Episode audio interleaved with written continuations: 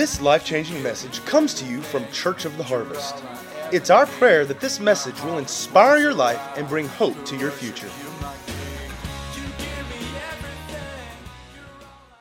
Excited about the word this morning. Um, Rob kind of hit this. Um, you know, so far this year we've had two series, correct? So the first one was actually called A Time for a Checkup, and we talked about um, evaluating our spiritual health our soul health, which is what? Our mind, our will, and our emotions. We talked about our physical health, talking about our body. And um, then we followed up, um, which we're going to conclude today, with a series called First Things First. Um, now, how many of you guys enjoyed Pastor Troy last week? Um, I heard uh, several of our younger people said that he was popping off, that he's like, ouch, he is saying some things, but he did a great job about talking about the priority of the church and the priority of our relationship with him. And even before that, um, Pastor Rob was talking talking about first things first. And a few of his points were that we need to turn someday into now. And um, even when he preached this, I thought to myself, you know, don't put off until tomorrow what can be done today. That was just something that kind of kept sticking with me. He talked about, you know, we need to turn our intentions into actions. We have a lot of intentions, but do, how often do we act on them? And then um, the week after that, he talked about how we must discover our values, we must determine what's important to us, and we must decide who's most important to us. And so, all of these things that we've talked about up till now um, has really been about what? Priorities, right? What is important to you? And let me ask how many of you have ever made a resolution before? And I'm not just saying New Year's resolutions, but you're resolved. I'm gonna, how many? I'm gonna start a new habit, whether it be diet, whether it be exercise, whether it be budget, whether it be. I remember last year in January, I had this. Um, I, I'll just tell you now, I failed, but I had this resolution that when I took my clothes off, I would put them in the dirty clothes or I would put them on a hanger and put them in my closet instead of like pile them up on my bathtub, bathtub where they begin to overflow, right? Like that was just something I, I, I failed at. Um, yeah. But that was a resolution. It was, it was a hope, right? Um, so we all have these different things that come to mind. And, um, but what I wanted to talk about today is, you know, so many times we have these resolutions, we have these dreams, we have these ideas of things that we want to fulfill um, that are usually um, well, we've talked about this. We talked about what is important, right? So, why is it? Why is it that it's so hard to act those things out? That's where the struggle is at, right? Because we can easily list things that we want to change, but what, what is the issue from wanting to do and doing? And so that's what I want to talk about a little bit today is why don't our actions reflect our supposed or maybe really our values. Why don't they line up? How many of you have ever had a dream? You've ever had values, something that you want to accomplish, and then it doesn't come to pass. And you try and try and try, but maybe because of a past failure, you don't want to try again. Well, I already tried that and I failed, so why would I try again? So I've got a few thoughts. Now, how many of you in here like potato chips? How many of you in here like Lay's potato chips? Okay, so um, let me ask you this Lay's Potato Chips has a commercial on TV with a challenge to us as a listener, right? And what is that challenge? It is bet you can't eat just one. Has everybody heard that? Has anybody ever tried it? Like literally opened up the bag and succeeded at only eating just one? You succeeded? I am impressed, man. Um, like I've thought that before, and I'm like, no, I'm going to have a serving, not just one chip. Um, but let me ask you this um, what is it called when we choose just one? Discipline. Discipline. And so that's what I want to talk about. My point number one is that we must determine to be disciplined. Now, guys, I know I just said the word that probably all of you hate including myself at times. Discipline? Ugh, don't say that, right? Because it requires something of us, right? It requires something of us. So, what is discipline? I've got a definition right here. This came out of Webster's dictionary, and it says to train or develop by instruction and exercise, especially in self control. Now, as I was studying out discipline, um, discipline actually has two primary aspects um, to it that uh, I want to talk about. One is kind of that instruction and learning, but then the other one is the aspect of limits. So I like to think of it this way discipline as learning to recognize and live within the boundaries which lead us to life. think about that for a minute again. Discipline is learning to recognize and live within the boundaries which lead to life. So I've got a couple examples here. Um, who in here likes sports?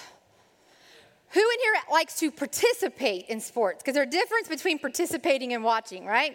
So if you've ever been involved in any kind of sport, you know that it takes time to develop your skill. You have to practice, right? Has anybody in here ever um, done a marathon or half marathon? All right, I knew. So a couple of y'all in here. Let me tell you, um, you don't wake up and say, "Oh, I'm going to go run a half marathon today and succeed and do well at it," right? No, you don't. Um, some of you may try that with the 5K and get through, but this half marathon, you know, no. You have to prepare for months. You have to prepare with running and training and eating right and breathing right and all these different things. You have to, on a regular basis, train your body to complete that task. Okay, where are my teenagers at? All right, raise your hand. We got quite a few in here.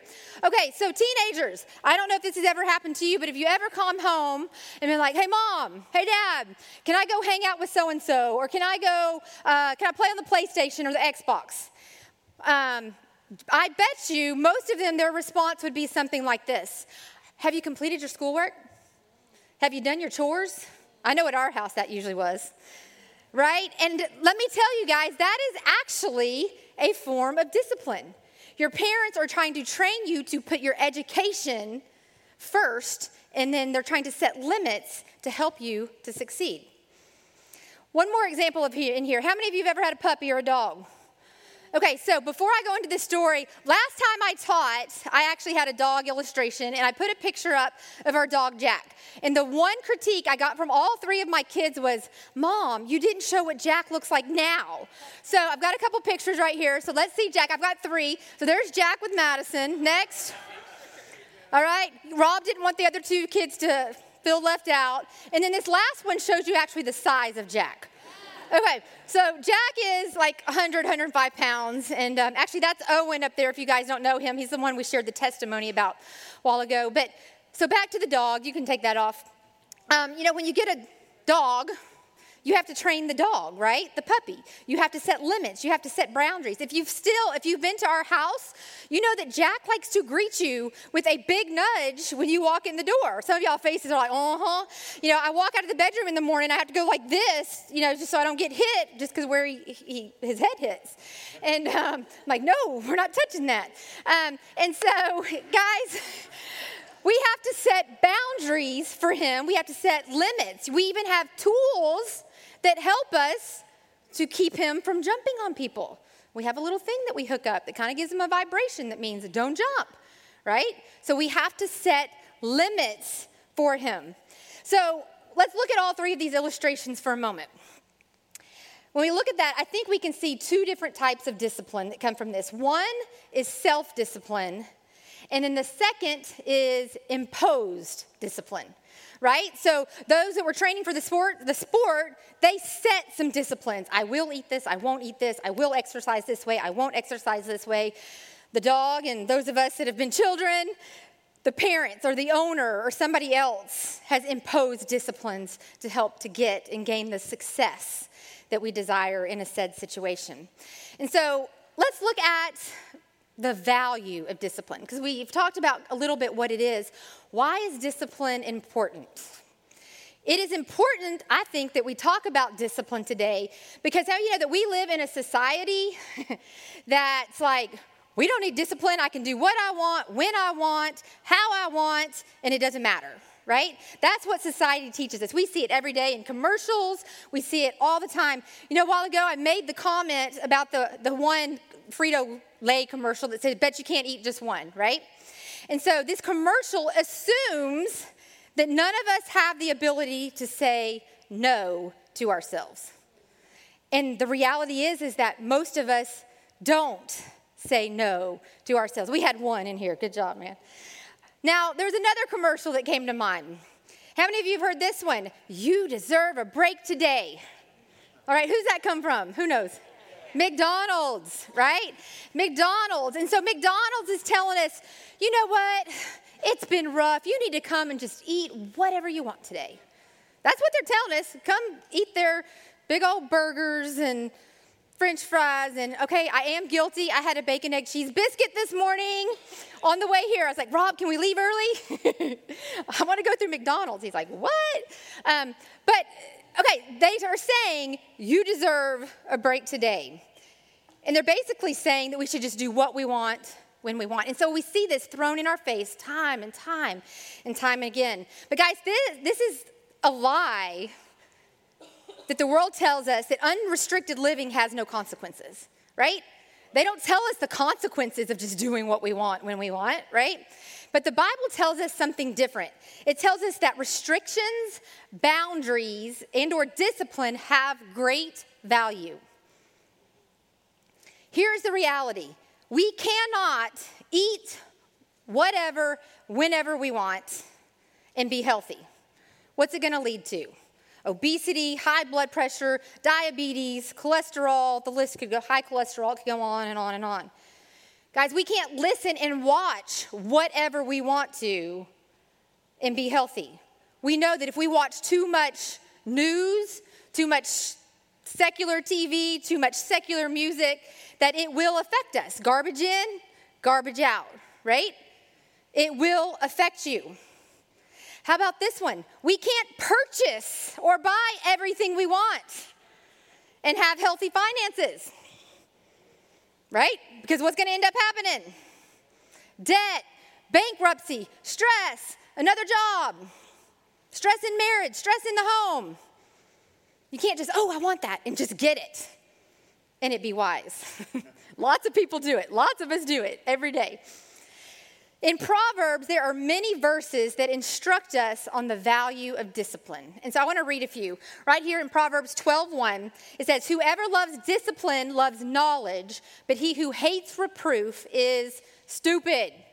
Okay, it said it, I didn't, but the truth is the truth, right? Stupid.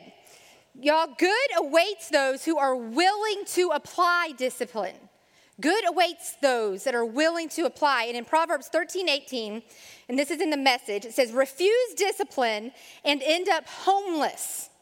Embrace correction and live an honored life. Proverbs 6:23 tells us that discipline is the way of life. Let's read this in the message. It says, For sound advice is a beacon, good teaching is a light, moral discipline is a path. And then in the English Standard Version, it says, For the commandment is a lamp and the teaching a light, and the reproofs of discipline are the way of life. And so we see that discipline brings life, but then in Proverbs 23, it tells us what lack of discipline gives us. You ready to read that one? Proverbs 5 21 through 23. It says, Mark well that God doesn't miss a move that you make. He is aware of every step that you take. The shadow of your sin will overtake you. You will find yourself stumbling all over yourself in the dark. Death is the reward of an undisciplined life. Your foolish decisions trap you in a dead end. So we see that discipline is important. We need discipline in our lives. And so, how do we apply this to first things first? How do we apply this to resolutions that we that we say that we want to accomplish. One is we have to set our mind to it. We must stay focused. We must stay the course even when we don't feel like it. And we must create habits or routines to set us up to succeed. We have to create those. And so I want to give an example about myself. Um, if I were to talk to you 20 years ago, I would have told you that I absolutely hate to read. Hate it. Like, I'd be like, I don't do that. I don't like that. Um, to be honest, I can probably count on one hand how many books I read in high school and, and maybe college combined. Uh, Cliff Notes, yes. Search, try to look for the answers, yes. Actually, read an entire book from the beginning to end, no, I didn't. I'm not proud of it, but that was my reality is I can't do that. I don't understand it. It's too big. It's too hard. I would never read just for fun. I see Billy there. Like, Chrissy loves to read for fun. She just loves, like, give me a book. Let's, okay. That would have never described me whatsoever. But guys, I began to read books. I began to read to help me learn and understand the Word of God. I began to read books on how to parent well, on how to have a godly relationship. On I remember when I started taking over the women's ministry, I went and got about six different books because I just wanted to see what was out there and how to do things and how not to do things, to gain knowledge, to gain understanding, so that I could then begin to apply that. Um, and then after that, I actually made a goal of reading one book a month. And guess what? I did it. And so then the next year, I was like, okay, I have a goal of reading one to two books a month. And guys, I keep a note in my phone of every book that I read. So come the end of the year, I'm be like, okay, am I Am I close to that goal? And sometimes I am, or I'm ahead of schedule, and then sometimes I'm like, ee, I might need to catch up. But I had a plan to accomplish that. And so, since we're talking about reading, how many of you guys uh, remember? I think it was four years ago, Pastor Rob gave us a challenge of reading the Bible through chronologically. Now, I meant to bring my Bible and I left it at the house. Um, not only did he want us to read it chronologically, he wanted us to read all the commentaries with it. Guys, that book, and I'm not exaggerating, okay, book, okay, I'm trying to see how you'd see that. If it was upright, that tall, that wide, and probably about that thick. Am I exaggerating? A lot of y'all saw it. It was thick. Okay, Zach's saying about like that. Okay, it was thick. It was a big book. Let me tell you this it was a hard challenge for me. It took me a good probably 45 minutes to an hour a day to read that Word of God and to read the commentary that was with it. But, guys, we resolved that we were going to do that to the point that when Rob and I would even travel on the road, if we were in the car, I would read it out loud or he would read it out loud so that we would stay on task. We went to Israel that year. I actually lugged that big old honking Bible with me to Israel.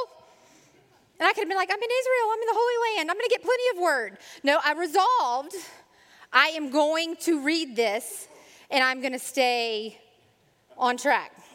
Did I occasionally get behind a day or two? Yes. That did happen. I'll be real, I'll be honest. But I com- caught up and I completed that. And so the result was I created a discipline of being in the Word almost every single day. And so, him doing that, I read it through in a year. And then the next year, I read the Bible through again in a much shorter version where I was only reading like 15 minutes a day. And I actually remember telling Chris Bounds, gosh, there's not much meat to that compared to all that commentary, right? I did. It's like I so learned so much after going through that process that I saw the value of it. And because of that, even now, I've created the discipline of being in the Word almost every single day. There's occasionally that I may not, but almost every single day I'm in the Word. Was it easy? No. Was it easy when I first started? No. Was it worth it? Absolutely. Because I see now the benefits of that hard work, of that perseverance, of that sticking to it. I saw this uh, quote right here. It says, Success is nothing else than a few acts of discipline practiced every day. You might want to write that one down, take a picture of it, because that can be a motivator when you feel like quitting, okay? Success is nothing else than a few acts of discipline practiced every day. You know, guys, at one point in my life, I would have told you guys that I was not a disciplined person. I was organized but not disciplined. I did not have routines and habits that I did consistently. It was more like, what's got to be done today? Okay, check, got it done. What's got to be done tomorrow? Okay, check, got it done. But over the past probably 10, 15 years, I began to create disciplines. Um, for example, in my own life, the discipline of exercising. A lot of you guys know me. Like, you want to get a meeting with me? I'll be like, well, it's got to be after this time because I'm hitting the gym in the morning. Like, I've created that discipline that it's important to me. I'm eating well. Yes, I ate McDonald's today, but I'm not going to eat McDonald's every single day. I try to do more healthy than unhealthy into my body. Talked about the importance of praying and reading the word. This one, um, talking about discipline, Rob and I have created a discipline of one day a week spending time together. And yes, that's on Mondays. And yes, a lot of you like to call us and text us on Mondays. we try not to work on Mondays. Guys, it doesn't mean it's always just dates. A lot of times it's like exercising together, getting groceries together, doing house chores together, but it's just being together. And we have made that a priority within our marriage and with our home and within our home. And so guys, you too can be disciplined. You can do it. I once would have said that I couldn't. But guys, you can be disciplined. And it's the only way that you can put first things first and prioritize your life is it takes discipline. So you've set these first things first. Okay, so what is it going to take to accomplish it? How are you going to do it? Define it, see what works for you. And so this actually is going to take me into point number two. It says, Let me give you, well, actually, let me give you a quote right here from Henry Longfellow. He said, Great is the art of beginning but even greater is the art of ending. We can start really easily, right? Lots of us have probably started different things at different times in our lives, but it's a lot more challenging to end, right? To complete it, to finish it. And so that's point number two is that we must determine to persevere when it's tough. To persevere when it's tough. Why don't we persevere? Think about it for a moment. What's something you gave up on? What's something you've given up? Was it because you didn't see the results fast enough? Well, I tried to work on my marriage, but God just didn't fix them fast enough. So I'm moving on and I'm checking out, right? Or you've tried to diet and exercise and you didn't lose enough weight fast enough. And well, it's just not working after three days, right? it's just too hard. I'm too busy. Or I get distracted. It gets hard. Something else interesting comes in and takes my attention away from what that goal was. So ask yourself will you give up or will you persevere?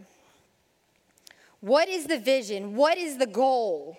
What are you chasing after? What are you trying to accomplish? What is the prize? And so I've got an example right here I don't remember what year this was, but years ago, Rob and I had decided we are going to take our kids to Disney when they're all old enough to remember it, all right?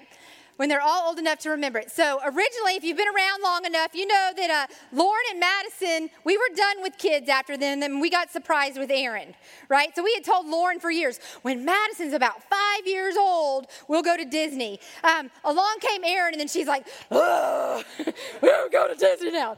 But here's what I, just to kind of give you another practical application. So we decided when our kids were old enough that we thought they could remember and appreciate a Disney trip that we would take them. But what did that look like for us? It wasn't in our budget where we could just, oh, yep, pull it out of savings. We've got that in the travel budget and let's just make it happen. No, we saved for one and a half years. Let me tell you what that saving looked like. Because it wasn't just saving, we didn't eat out. Guys, we would be at church and the kids were like, Can we go to Chick fil A? Can we go to McDonald's? And we're like, um, Not on a Sunday. You're right, on a, whatever day. And um, any day but Sunday. And we'd be like, Do you want to go di- to Disney later, later in the year? Or do you want to go eat out right now? Disney, okay. Like, they had to deny what they wanted in the moment. Guys, we had no big birthday parties that year. We did not do presents that year. We're like, we're gonna save our money so that we can take you to Disney. Guys, once we got to Disney, it was still on a budget.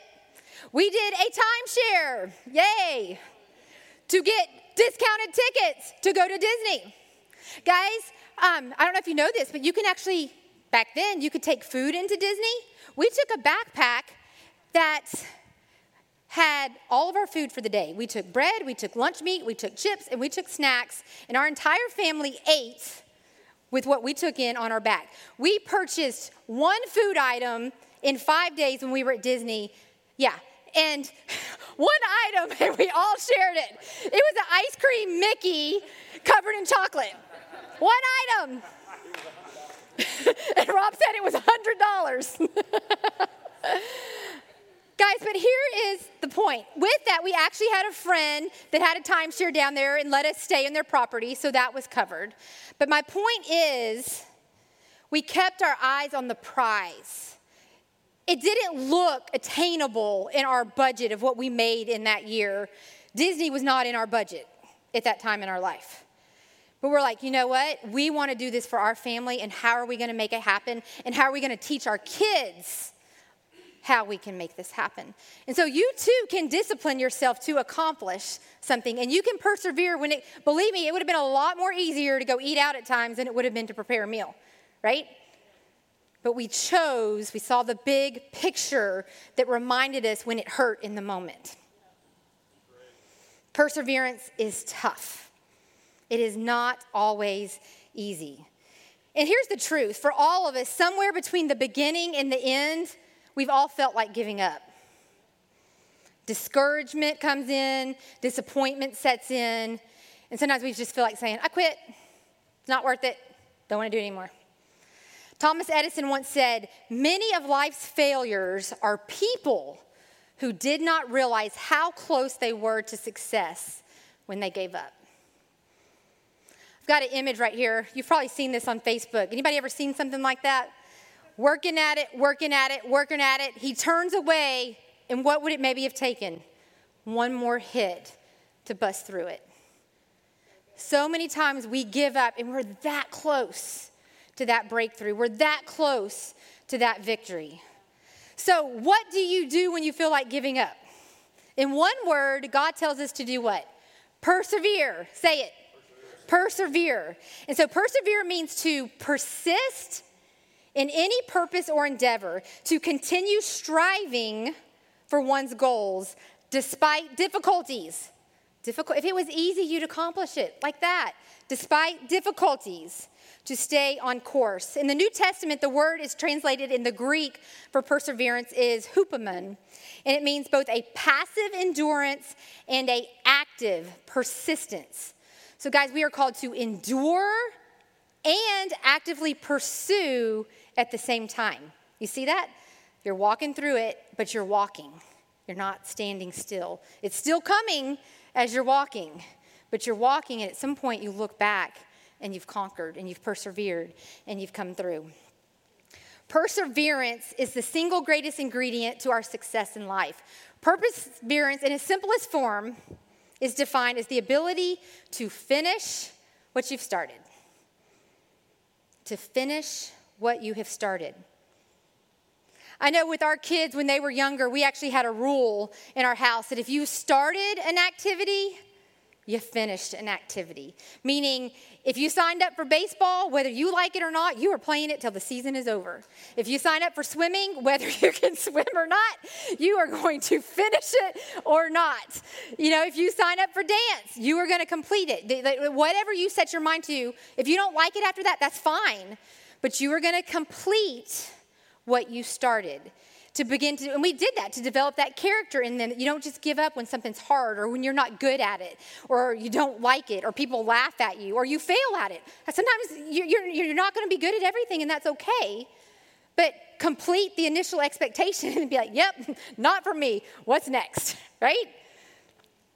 Perseverance. So the truth is, if you can't finish things in life, it's going to be hard for you to succeed. And so I've got a couple quotes here. Douglas MacArthur said, Age wrinkles the body, but quitting wrinkles the soul.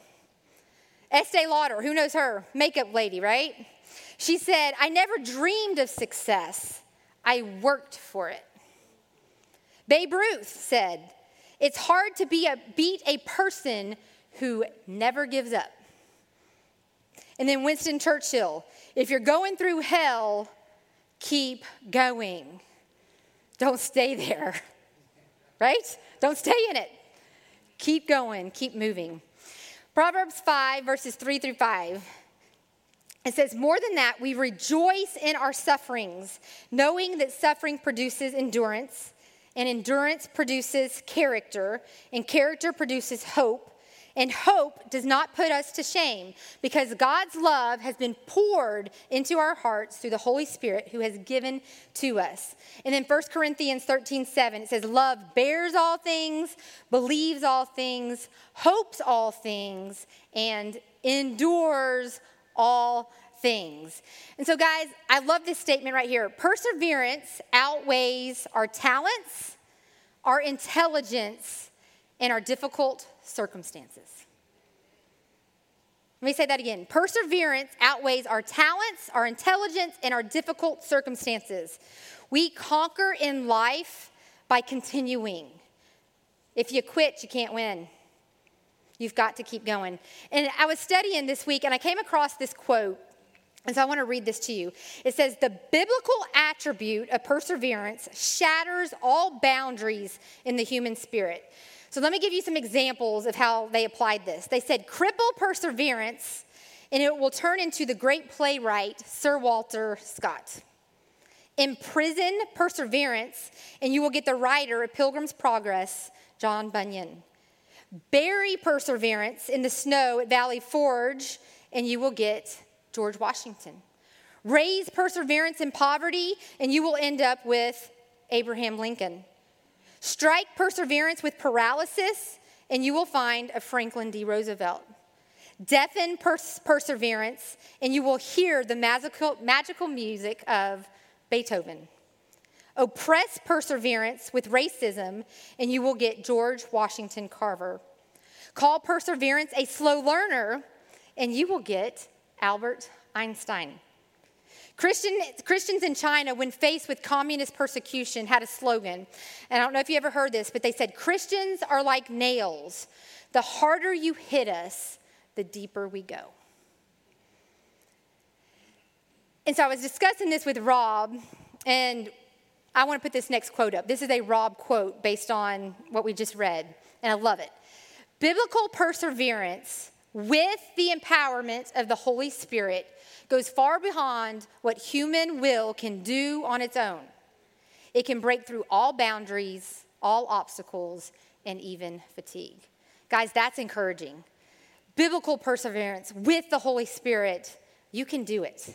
You can persevere, you can push through. In James 1:12, it says, Blessed is the man who remains steadfast under trial. For when he stood the test, he received the crown of life, which God has promised to those who love him. And then in Luke 21 19, it says, By your endurance, you will gain your lives. And then one more passage I want to read right here Ephesians 6. This is Robert's favorite chapter, I think, in the Bible. One of them talks about what? Putting on the armor of God, right? And um, I actually want to look at the last verse in 18. It says, Praying at all times in the Spirit with all prayer and supplication. To that end, keep alert with all perseverance, making supplication for all saints. So, just kind of giving us some reasons on why we need to persevere, right? The value of it, that's important. Um, so, I've got a kind of a question here. When you're faced with a situation, do you stand firm and endure and push through? Or do you revert to blame and excuses? It's not my fault. It's my husband's fault. It's my kid's fault. It's my employer's fault. It's the way it was raised. I don't know any better. I wasn't taught any better. Blame always leads to avoidance, which is actually the opposite of perseverance. I actually heard it said that blame is pre quitting, or let's just put it as quitting early. You start the blame game, basically, you're giving up because you're trying to deflect it to somebody else instead of own what you can do to push through. So, which one describes you? Are you a grit and grind kind of person? I hate this, but I'm going to make it happen and I'm going to do it. Or are you the griper? Oh, woe is me. It's just not fair. They did me wrong. They changed the rules. This is so hard. I don't want to do it anymore. Which hopefully that looked a little bit like whining to you. We got a lot of whiners, but not nearly as many winners. Not nearly as many winners. Which one are you? And guys, I just want to put this one thought out there because I thought it was pretty cool. Think about this for a moment. the snail made it to the ark with perseverance. I mean, think about it. he wasn't just getting there real quick, right? He made it. So, I'm halfway through my notes. All right. Um, yeah, I can't say next week. Um, here's what I'm going to do. I'm going to keep going here with this point. Um, I did a little bit of studying about Jesus, and I'm going to have her put up this verse. This is out of Luke chapter 9, verse 51 through 62. And I'm not going to read it. You can screenshot it, you can come back to it. Um, but I'm going to reference it here in this, in this point here. Um, the first thing I want us to know is a couple things that we can learn from Jesus about perseverance. Is number one is that we see Jesus was led by his convictions, not by his emotions. So, what do I mean by that? Guys, Jesus modeled perseverance. His family questioned him, the disciples doubted him, religious leaders accused him, the Jews rejected him, the Roman soldiers persecuted him, yet Jesus was relentless in the pursuit of the cross. We know that his final words were what? It is finished. He finished with everything that came his way, he didn't give up. You know, I spoke with a friend this week that um, actually told me that years ago she had considered leaving the church. She, her feelings had got hurt. She didn't like how things were going. And she said she took it to the Lord and that the Lord told her that it's permissible, you can go, but it's not my perfect will for you. But, you know, if you want to go, that's fine. And then she said, as she thought about that, thought about leaving, that the Lord reminded her that it was against everything within her. Because kind of her slogan in life is Christians need to be Christians. Christians need to do the Christian thing. And they need to be the body of the Christ and they need to come together even when it's difficult. And so she chose to stick and to stay planted in that church family. And now in that church family, she's in leadership because she chose to persevere. Her conviction trumped her emotions her conviction of, nope, this is where God's called me, this is what I'm supposed to do, this is what I believe, and this is where I stand. Number two, or next thing we see in Jesus right here, is that Jesus was proactive and not reactive in the face of difficulty. Jesus was proactive, not reactive. So what do I mean like that? In Luke 9:51, it says at the time, at the time, as the time approached for him to be taken up to heaven, Jesus resolutely set out for Jerusalem. Here I am, I'm going. And here's the deal is that too many people react instead of act. They're just responding to everything that's coming instead of having a plan and making it happen, instead of going forward with it. So don't wait for life to happen. Go out there and make it happen. And then the last thing that we see um, in Jesus right here is guys, he remained committed regardless of the cost. He remained committed regardless of the cost. In that passage um, that we didn't read, um, and actually in the last verse in 62, it says, Jesus replied, No one who puts a hand to the plow and looks back is fit for service in the kingdom of God. And in that passage, we see that three different men came up to him and said, Oh, I'm going to follow you. And then once Jesus told them what it was going to cost, their excuses came in. Well, I got to go do this first. Oh, I got to go do that first. Oh, I got to make this happen. The demand was great. So, all too often, our commitment is based upon the cost and not the cause. And so, I want to wrap up with this story as we conclude right here and um, give a personal example. And I'm going to go here. This is where Aaron's saying, uh oh.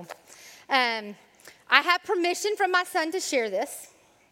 Now, when I told him I was going to share this, he goes, Well, mom, can you make it 70% positive and 30% negative. And I said, Well, Raw, Aaron, this story is 17 and a half years of negative and six months of positive. So I don't know how that's going to work. But um, I just want to share this for a moment because we're talking about perseverance, right? So, any of you guys that know us know that you've probably heard us talk that Aaron has been our most challenging child to parent. Not to say that Lauren and Madison didn't have moments, but Aaron has always been our most challenging child, the most difficult child. Um, you've probably heard me say many times that he would make a great lawyer because he could argue anything, find a loophole for anything, and he was relentless. Relentless. Here's something you probably don't know. Now, let me preface this because not everybody knows Aaron. Aaron was a straight A student. Aaron was respected in school. He was respected in the church. He was known as a godly young man. Um, if any of you were parenting, you probably might would even say, "Gosh, I wish I had a kid like that." Okay, he he he was a good kid, but there were times Guys, there was a time in middle school when Rob and I were like, maybe we need to find a boot camp to send him to. I'm serious. I'm not kidding. I'm serious. If he can't listen and respond to us and just obey what we say because we said it without coming back a thousand times, let's send him somewhere where maybe he will be crushed to not respond. It was a thought. I'm being real here. There was a time where we were like, maybe he just needs deliverance. Maybe this is like demonic.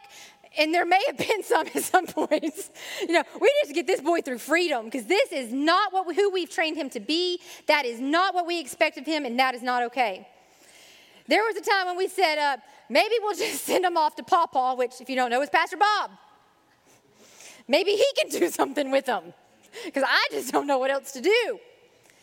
There were times in our relationship where I'm like, Rob, I'm done. Like, I, am done. I'm, I will hurt him if I don't walk away. And vice versa. Rob's like, Rob's like, Shauna, I, I can feel myself about to lose it.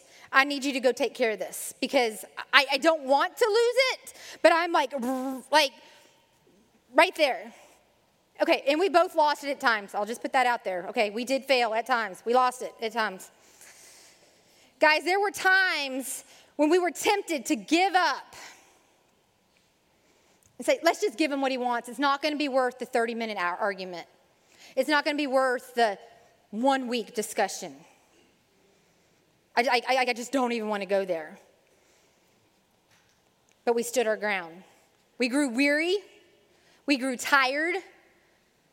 We were tempted to quit, but we persevered. Here comes the emotion. Guys, we sought out counseling. We paid for counseling.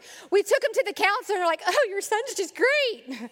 yeah, he is, but that's not what we're talking about. We're talking about these disciplines that he needs to exhibit in his life that aren't matching up with what the Word of God is and what we're teaching him. It's not okay. Our conviction to raise him in a godly home paid off.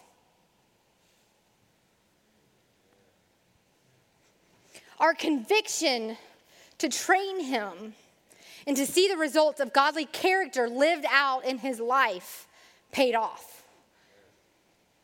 We were determined that we will not give up. We heard so many parents over the years, well, that's just how teenagers act. No, that is not how our teenager is going to act because it does not line up with the Word of God, and we refuse to accept anything different than what God's Word says. Period.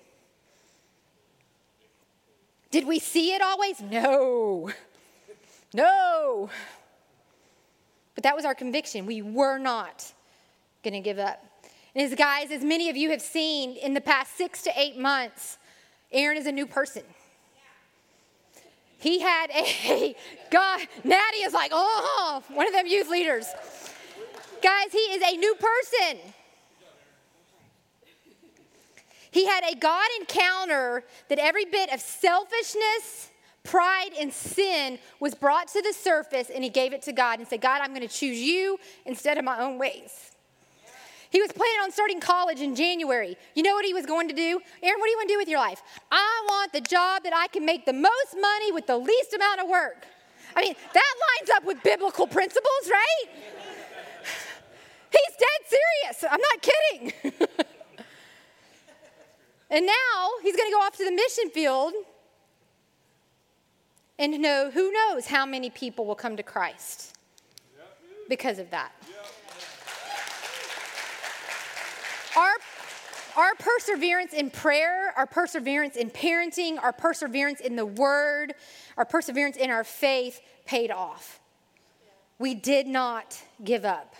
I don't know where he would have ended up we would have kept on praying. Pastor Bob would have kept on praying. We were not going to give up. But I know that we endured, we kept going, we persevered. And guys, you've probably heard this statement where there is a will, there is a way.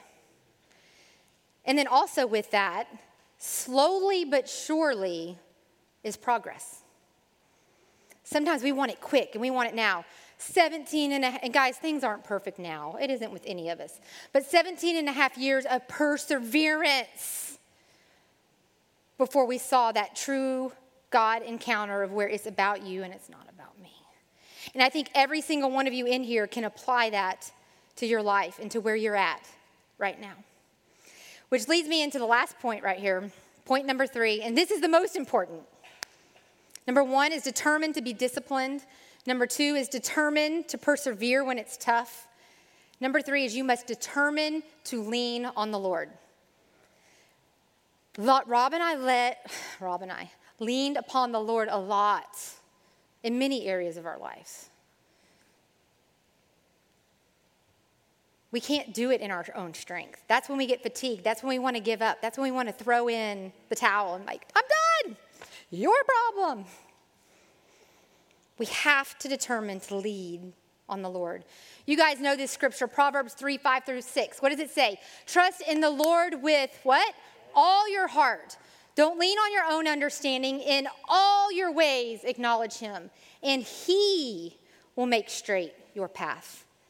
You create the disciplines, you have him help you create the disciplines, but he's going to help you carry it through to the end.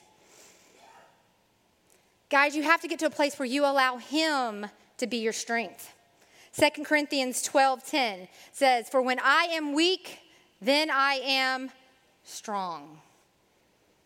Allow him to be your helper. Hebrews 13:6 says, "So we can confidently say, the Lord is my helper, I will not fear. What can man do to me?" Guys, sometimes that persevering is an attack against man. It's an attack against your family. They're not agreeing with you. They think you're being foolish. They think you're being stupid. Why would you do that? If the Lord's led you there, He's going to carry you through. Let Him be your helper. Guys, some of you need to let Him help you lighten the load. Some of you are just carrying it all yourself and you're weighing you down and you can't get anywhere. Where if you gave it to Him, you'd be so much freer to walk in that fullness that He has for you. In Matthew 11, verse 28 through 30, it says, Come to me, all who labor and are heavy laden, and I will what? Give you rest. Take my yoke upon you. Learn from me, for I am gentle and lowly in heart, and you will find rest for your souls. For my yoke is easy and my burden is light. Guys, we have to lean in to the Lord. We have to lean into the Holy Spirit. We have to allow Him to guide us. We have to allow Him to walk with us as we walk with Him. If you try to do any of this persevering and discipline on your own, you're gonna fail. But with Him, you can keep on going. I'm gonna ask the worship team to come on up right here. And Isaiah 41:10 says, So do not fear, for I am with you. Do not be dismayed, for I am your God. I will strengthen you and help you, and I will uphold you with my righteous right hand. I'm going to invite all of you to stand up for a moment. And I want to ask you this. If you'll close your eyes, and I just ask you to do that because if you're like me, it's easier to hear God and not be distracted by what I'm seeing. Ask yourself, what is Holy Spirit saying to me this morning? Holy Spirit, what are you saying to me? And maybe you're in this place this morning and you have never even actually called upon Jesus to be your Lord and Savior. And I would tell you that is the first thing that you need to do because He can't help you if you haven't given Him permission to help you. And so if you're in this place this morning and you have never called upon Jesus, to be your Lord and Savior, if you're watching online and you have never called upon Jesus to be your Lord and Savior, I encourage you to pray something like this. Lord, I'm a sinner. I can't do things on my own, and I need you. I need you to come and invade my life. I repent. I say I'm sorry. I need you to come. I need you to help me. I need you to lead me. I need you to guide me to all that your word says. And maybe you're in here this morning, you've accepted Jesus as your Lord and Savior, but ask yourself this again Holy Spirit, what are you saying to me? Maybe He's speaking to you some disciplines that you need to begin to establish in your life. Maybe it's just one discipline. Maybe He's saying, just start your day talking to me. Maybe it's give up that one food that you feel like you have to have. And then ask yourself maybe, what have you recently quit or given up? because it got hard and the Lord saying, No, I want you to pick that back up. I placed that vision. I gave you that vision. I want you to pick that back up and I want you to persevere just like I did, talking about Jesus, until it's finished.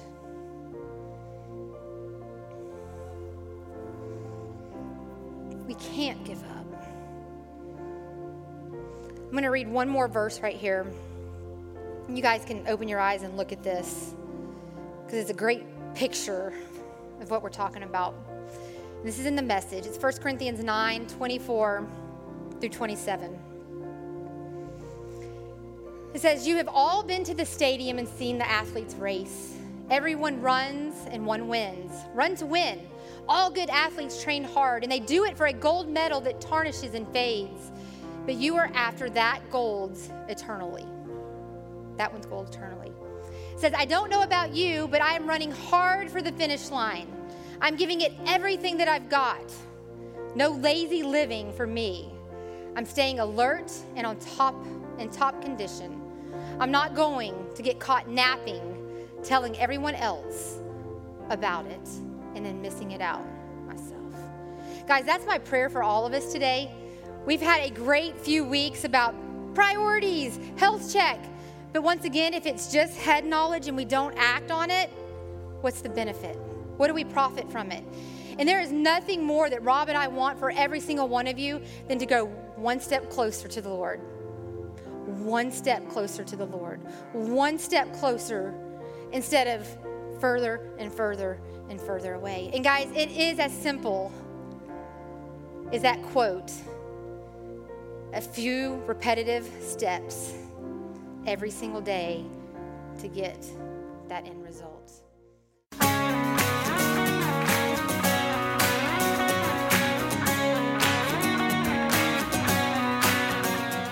If you'd like to get more information about resources from Church of the Harvest, please check out our website at midsouthharvest.org. You may also contact us by phone at 662 890 1573 or toll free at 866 383 8277.